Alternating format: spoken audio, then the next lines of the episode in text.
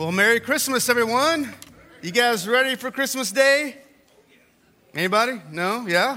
Man, I'm, I'm pumped for Christmas. I love Christmas time. I want to just say a special welcome to everybody that's online with us. Thanks for, for checking us out today and getting to worship um, with us. We're back in our middle of our series called uh, Cozy COVID Christmas, because honestly, that's the reality that we find ourselves in.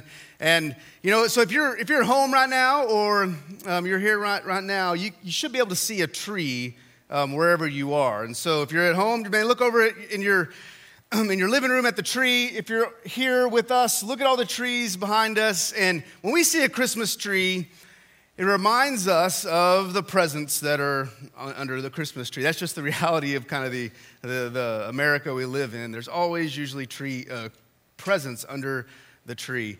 And so I was thinking about like some terrible Christmas presents that have been given over the years. And maybe you've had some terrible presents that have been given to you. I was thinking about some of the ones maybe that I haven't been given, but just thinking in general the things that would be terrible to get. One, I, I think getting a snake for Christmas would be a really bad Christmas present, you know? Like I'd just be like, nope, done, just put it back, you know, we can take it, take it back wherever you got it from. Or some of y'all maybe will get some underwear this year for, for Christmas, and that'll be like, yes, that's what I'm wanting for, for a really long time. You know, if you have, you have a teenager and they're expecting something really big and awesome for Christmas, man, you should get them like, like a little tiny car, and that's all they get. Not a real car, just a tiny car. That'd be really messed up. Or worse than that would be if you gave them a, a, uh, a, a, set of keys, right? You just gave them some keys, but it didn't go to a new car. It was just like, you know, some keys. That'd be really bad too. That's a good idea. I need to remember that. I need to do that one. Holly, remember that. We can, we can just keep that one in our pocket and use it later. But really, I figured, figured out the worst Christmas present really is when you see next to the tree that big present and it's got your name on it and you're like, yes, this is mine. All the other ones, who cares? I mean, I got this big old present. And you, you kind of, you always want to see how much it weighs, right? You know, so you, you, pick up the present and it's got some weight to it. You're like, this is going to be really, really good, right? And so we wait till Christmas morning. Christmas time comes and you, you finally get to open this present. Everybody sits down. They're like, got anticipation going on. Everybody's like, what is this? And you open it up. And inside, all you find are some bricks and a, another present. Never happened to you, anybody? You find another present. You're like, oh, you gotta be kidding me, right? And everybody's kind of laughing at you, and you know, you're just like an idiot. And so you gotta take that present out, and then you open that present up, and what's inside of that? Another present, right? And so you just go through this, this whole thing, it's all planned. You look like you look silly, and you open up all these different presents, one after another, till you get down to the real present.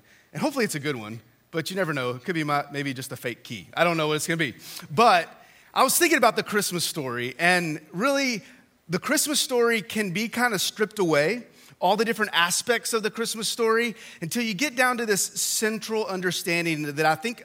I think is something we need to talk about today as we're coming up to Christmas Day, the celebration of the Son of God being born here on this earth. And so it's all these different aspects of the Christmas story from from the angel visiting Mary, and you got the, the shepherds, and you got Bethlehem, and the, the, the distance they traveled there, and just everything that comes into this beautiful and amazing story. But there is something about this story that, that really is really, really profound. And when we strip it all away, we come to this understanding that this baby is, is given a few names. In fact, in the in the, the Christmas story, he is given two names. But if you think about it, the Son of God is given a ton of names in, in the Bible. And actually, I have a, something on the screen that you can see. Here's a bunch of names. This is just a few of them, uh, of the, the names that the Son of God is given throughout Scripture. But today I want to focus on just two names that really gets down to the, the heart of the Christmas story. And so the first name is actually found in the Gospel of Matthew, chapter 1. So if you have your Bibles, you can turn there. And in verse 22, Matthew is, he's describing the, the events that are going to lead up to the birth of Jesus. And then he kind of stops and gives us a little bit of commentary and helps us understand what's, what's happening here. And he says this, he says this in Matthew chapter 1, verse 22. He says, All this took place to fulfill what the Lord had spoken by the prophet. He said, Behold, the virgin shall conceive and bear a son, and they shall call his name Emmanuel. That is the first name that the Son of God, this baby, is given. He's given the name Emmanuel, which he describes and says, which means God with us. That's what Emmanuel means. It means God with us. It's a Hebrew title given to the Messiah, describing God's proximity. We find it three times in the Bible one here in Matthew, and then twice in Isaiah. And then, in fact, that's what Matthew was doing. He was quoting Isaiah. So the question is, what, is, what does it have to do with me? Like, what does it have to do with you? This name, Emmanuel. But when we realize what his name means, there's a great personal truth that can be found, and it is this that you are not alone. When I hear the name Emmanuel, and when you hear the name Emmanuel, our our understanding of, of this truth should be that we are not alone. If God is with us, if He's next to us, if He's a part of our lives, the reality is that we are not alone. This is, this is a new reality that we need to understand. It's profound and it changes everything. It's like the difference between going to the, or seeing a picture of the Grand Canyon and actually going and stepping up to the edge of the Grand Canyon, right? It's totally different. Or if you were to uh, watch a video of the, the creation of the Great Wall of China, and then you actually go and you stand on the Great Wall of China, totally different. Or for me, one of the biggest things I can think of is going to or watching a, uh, a video or seeing a picture of the Pacific Ocean or hearing like ocean sounds and waves and actually going to the beach in California and looking at the Pacific Ocean, right? Totally different. It makes you feel really small, doesn't it? Seeing the ocean, and you get to see almost the curvature of the earth, and you're going, man, this is, this is magnificent and it's huge, and I feel really small right now, but it changes everything when we realize that there is this, this new reality, when you're actually right there in the middle of it. And we need to remember this reality that this baby's name is Emmanuel, meaning that God is with us. And John understood that. He talked about it in John chapter 1 and he said this in the Word, talking about this baby, and the Word became flesh and dwelt among us. And we have seen his glory, glory as the only Son from the Father, full of grace and truth. He says that, that God Himself came to dwell next to us, among us, right next to us. His name changes everything. You are not alone. That is a great truth. But more than that, it's saying that more than just being near, that God is near to us, He's also saying that He gets you, right? He gets you. He understands what you're going through. I think about Hebrews chapter 4, verse 15 and 16. The Bible describes that that God understands your struggles. He understands your pain. He says, For we do not have a high, pri- high priest who is unable to sympathize with our weaknesses, meaning we don't have a God that's up in heaven all by himself, you know, doing his own thing and just looking down at us and we're just totally detached. He's saying, You don't have someone like that that is God. He says, But one who is in every respect has been tempted as we are, yet without sin. So let us then with confidence draw near. We can come to God. We can come to God when we are tempted because He understands what that's like. We can come to God when we have deep loss in our lives because He understands what that's like. When we've been betrayed, we've been lied to, when we've been used, we can go to God because He understands what that's like. This name, Emmanuel, it changes everything because it shows us the very nature of God, this intimate nature that He wants to be right near us. And that is great news. But this baby is given another name. And it's even greater name, and it shows the power that He has.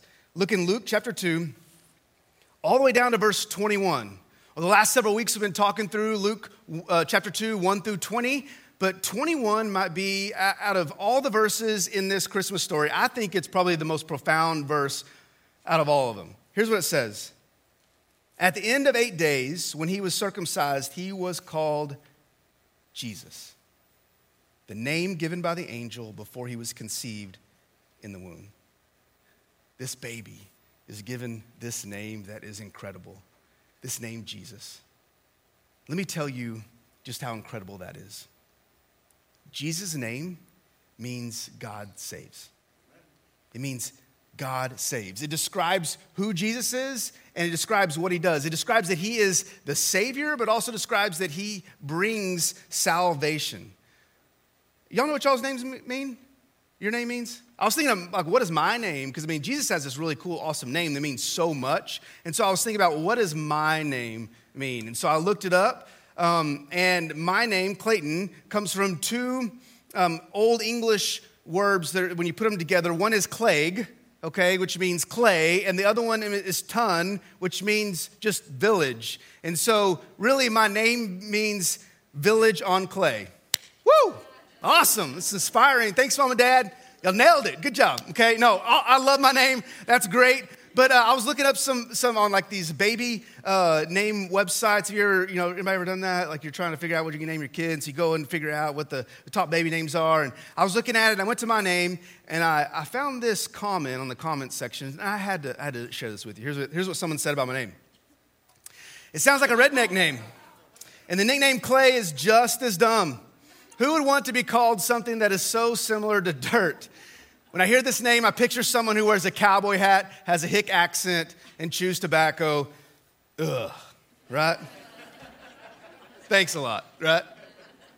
You know, today we don't choose uh, names all, all, the time that have deep meaning. A lot of times it's just a name that we like or it's a family name. But back in the back in biblical times, names had deep meaning and they had deep significance to them. And so, what I want to do just real quickly is just kind of break apart the name of Jesus because I think this can really change some of, our, some, some of the things that we understand about the Son of God.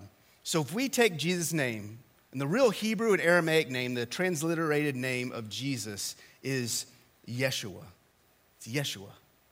That is the name of the Son of God.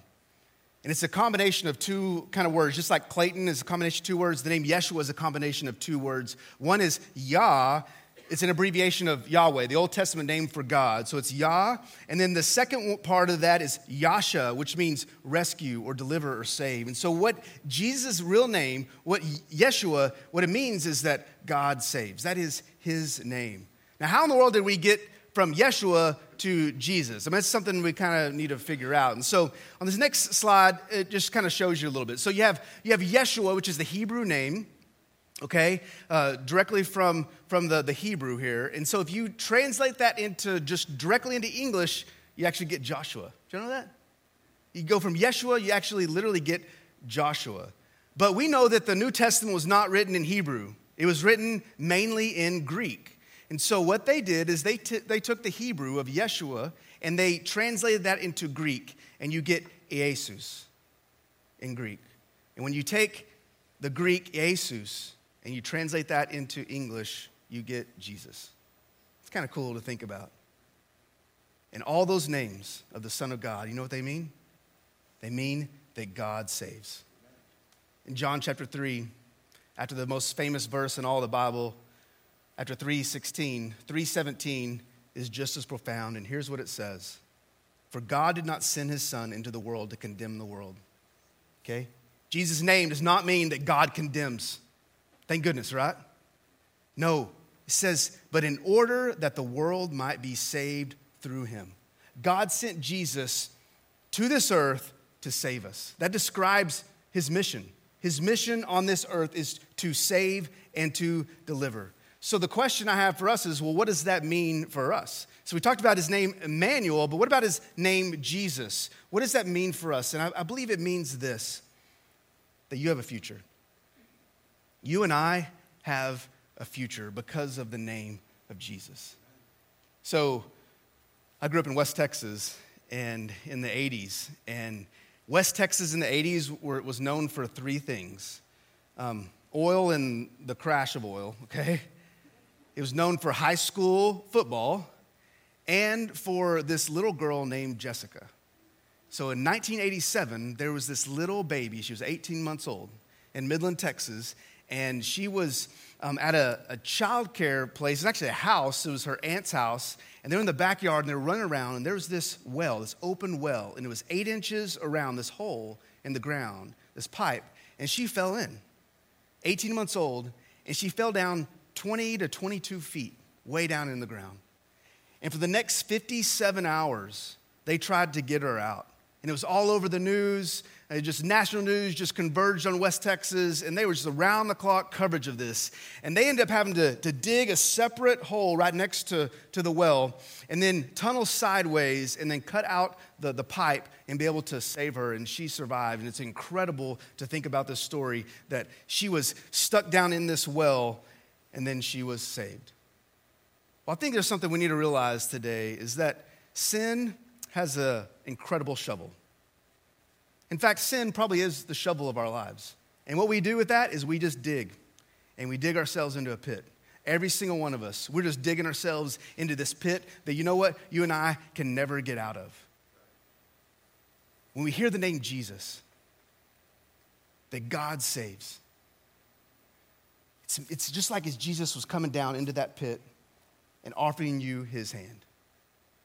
But the scary part of that verse of John 3 17 is that it doesn't say that, that Jesus, he's going to save or always saves. It says that, it says this, it says that the world might be saved through him. In fact, that, that word might is, is really scary to me. Because what that means is that there's a part in this salvation that you have to, you have to do. That you're in, stuck in this pit and you cannot get out of this pit and sin, you've dug yourself into this pit. And Jesus is right there, as his name says, I am the one who saves. He is God that saves. And he reaches down into this pit to try to save you, but you have to reach up to, right? You have to make the choice to choose Jesus. And when we hear his name, it ought to cause us to choose him.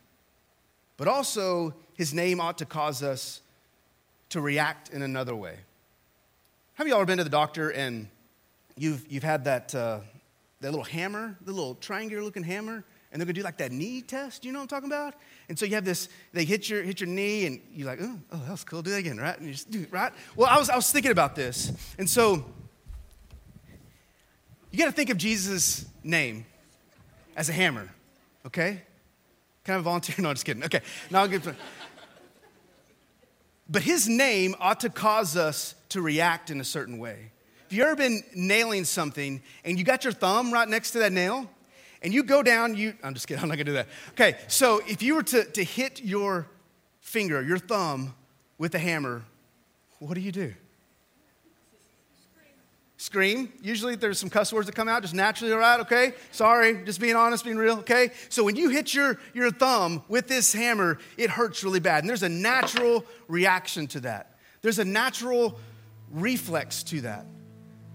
And when we hear the name of Jesus, there needs to be this natural spiritual reflex that we that changes how we live our lives and changes everything.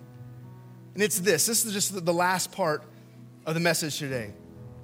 When we hear the name of Jesus, it ought to make your life one big thank you. Think about that.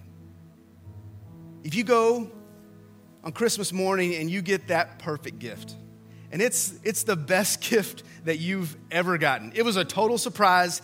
They just nailed it perfect. I mean, you couldn't even, couldn't even imagine receiving something so great and so thoughtful. What do you say? You say, about time, right? I deserve this. This is mine. No, you don't say that. You say, thank you.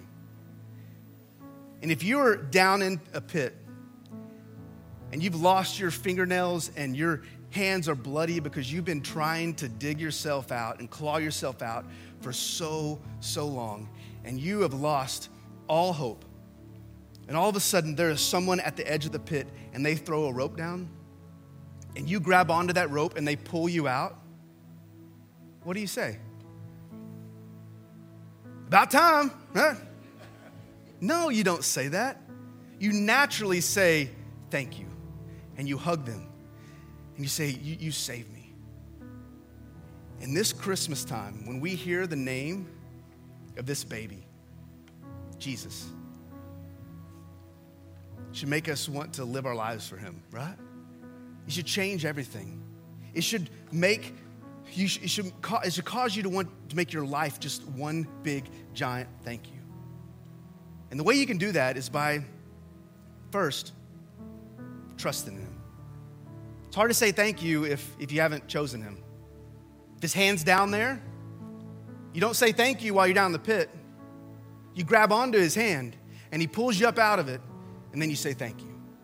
So, the first thing that needs to happen today in this room or online is you got to choose Jesus. You got to say yes to Jesus. For some of you here, that maybe that needs to be the first thing that you do when you hear the name of Jesus, that He is God who saves. You got to trust in Him. Our staff is here. We'd love to be able to share what that looks like, how you can receive Christ as your Lord and Savior. You can say yes to Jesus here in a little bit. We'd love to, to talk to you a little bit more in this connection room. But for a lot of us in this room, we've already, we've already done that. We've already done that first thank you. We've already chosen Jesus. But what are we supposed to do now? How do we make our lives like, like one big giant thank you? And so we just get real for a minute, just just kind of think about this, it's, it's all about worship. And I know we, we sing songs, we got the lights down, and we got the, the fog machines going, and it's just awesome. You got the drums, and you're kind of moving with the music, and that's, that is a form of worship. But honestly, worship that really pleases God is when we make our lives a big thank you. And the way we do that is with intentional relationships, right? When the, when the, when the people I come into contact with, they're not just just random relationships, but it's how can I use my influence to point people to Jesus? Or if you are a business owner, or you, you're in some type of leadership at work, that you would use that ownership of that leadership not to make a lot more money and, and to get notoriety yourself, but how can I point people to Jesus in my business? Maybe it's just living a holy life, you know? Say, I'm gonna make my life, every time I get up in the morning, I'm gonna read my Bible, I'm gonna pray, I'm gonna, I'm gonna make my life just totally focused on Christ. I'm gonna make my life an act of worship. There's so many different ways that we can worship Jesus, but it should be not because we have to, but because we want to. It's a natural reflex. When his name is like a hammer in your life and you understand that Emmanuel, God is with us, meaning you're not alone. Praise God, we are not alone.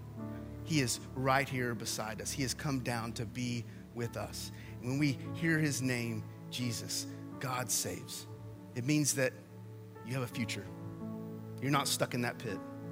So let's live our lives for Christ. Amen. This Christmas time, Christmas morning, when you open up your presents, Think about the gift that God has given you. He's given you Jesus, who's willing to save you. So let's worship him in everything we do. Would you pray with me? Father, we love you. We love you for what you've done for us. That you sent Jesus. And what a beautiful name that is. God saves. Thank you for bringing Emmanuel, God with us. You've done all the work, God, but you cause us, you call us to, to choose you. And you also call us to worship you. So, God, I pray, I pray for Central Baptist. I pray for everyone here. I pray for everyone online who is who's praying right now, who's heard this message, who is looked at Scripture today and seen the profound beauty and magnitude of the Son of God's name, Emmanuel and Jesus. And I pray, God, that you would move in our spirits to make our lives not about ourselves, but about you. Help us to worship you every single day. May our lives be just one big giant thank you back to you for what you've done for us. Thank you. Thank you for Christmas. Thank you for Jesus, the Son of God, coming down to this earth to be with us and to save us. May we worship you this Christmas, we pray. In Jesus' name, amen.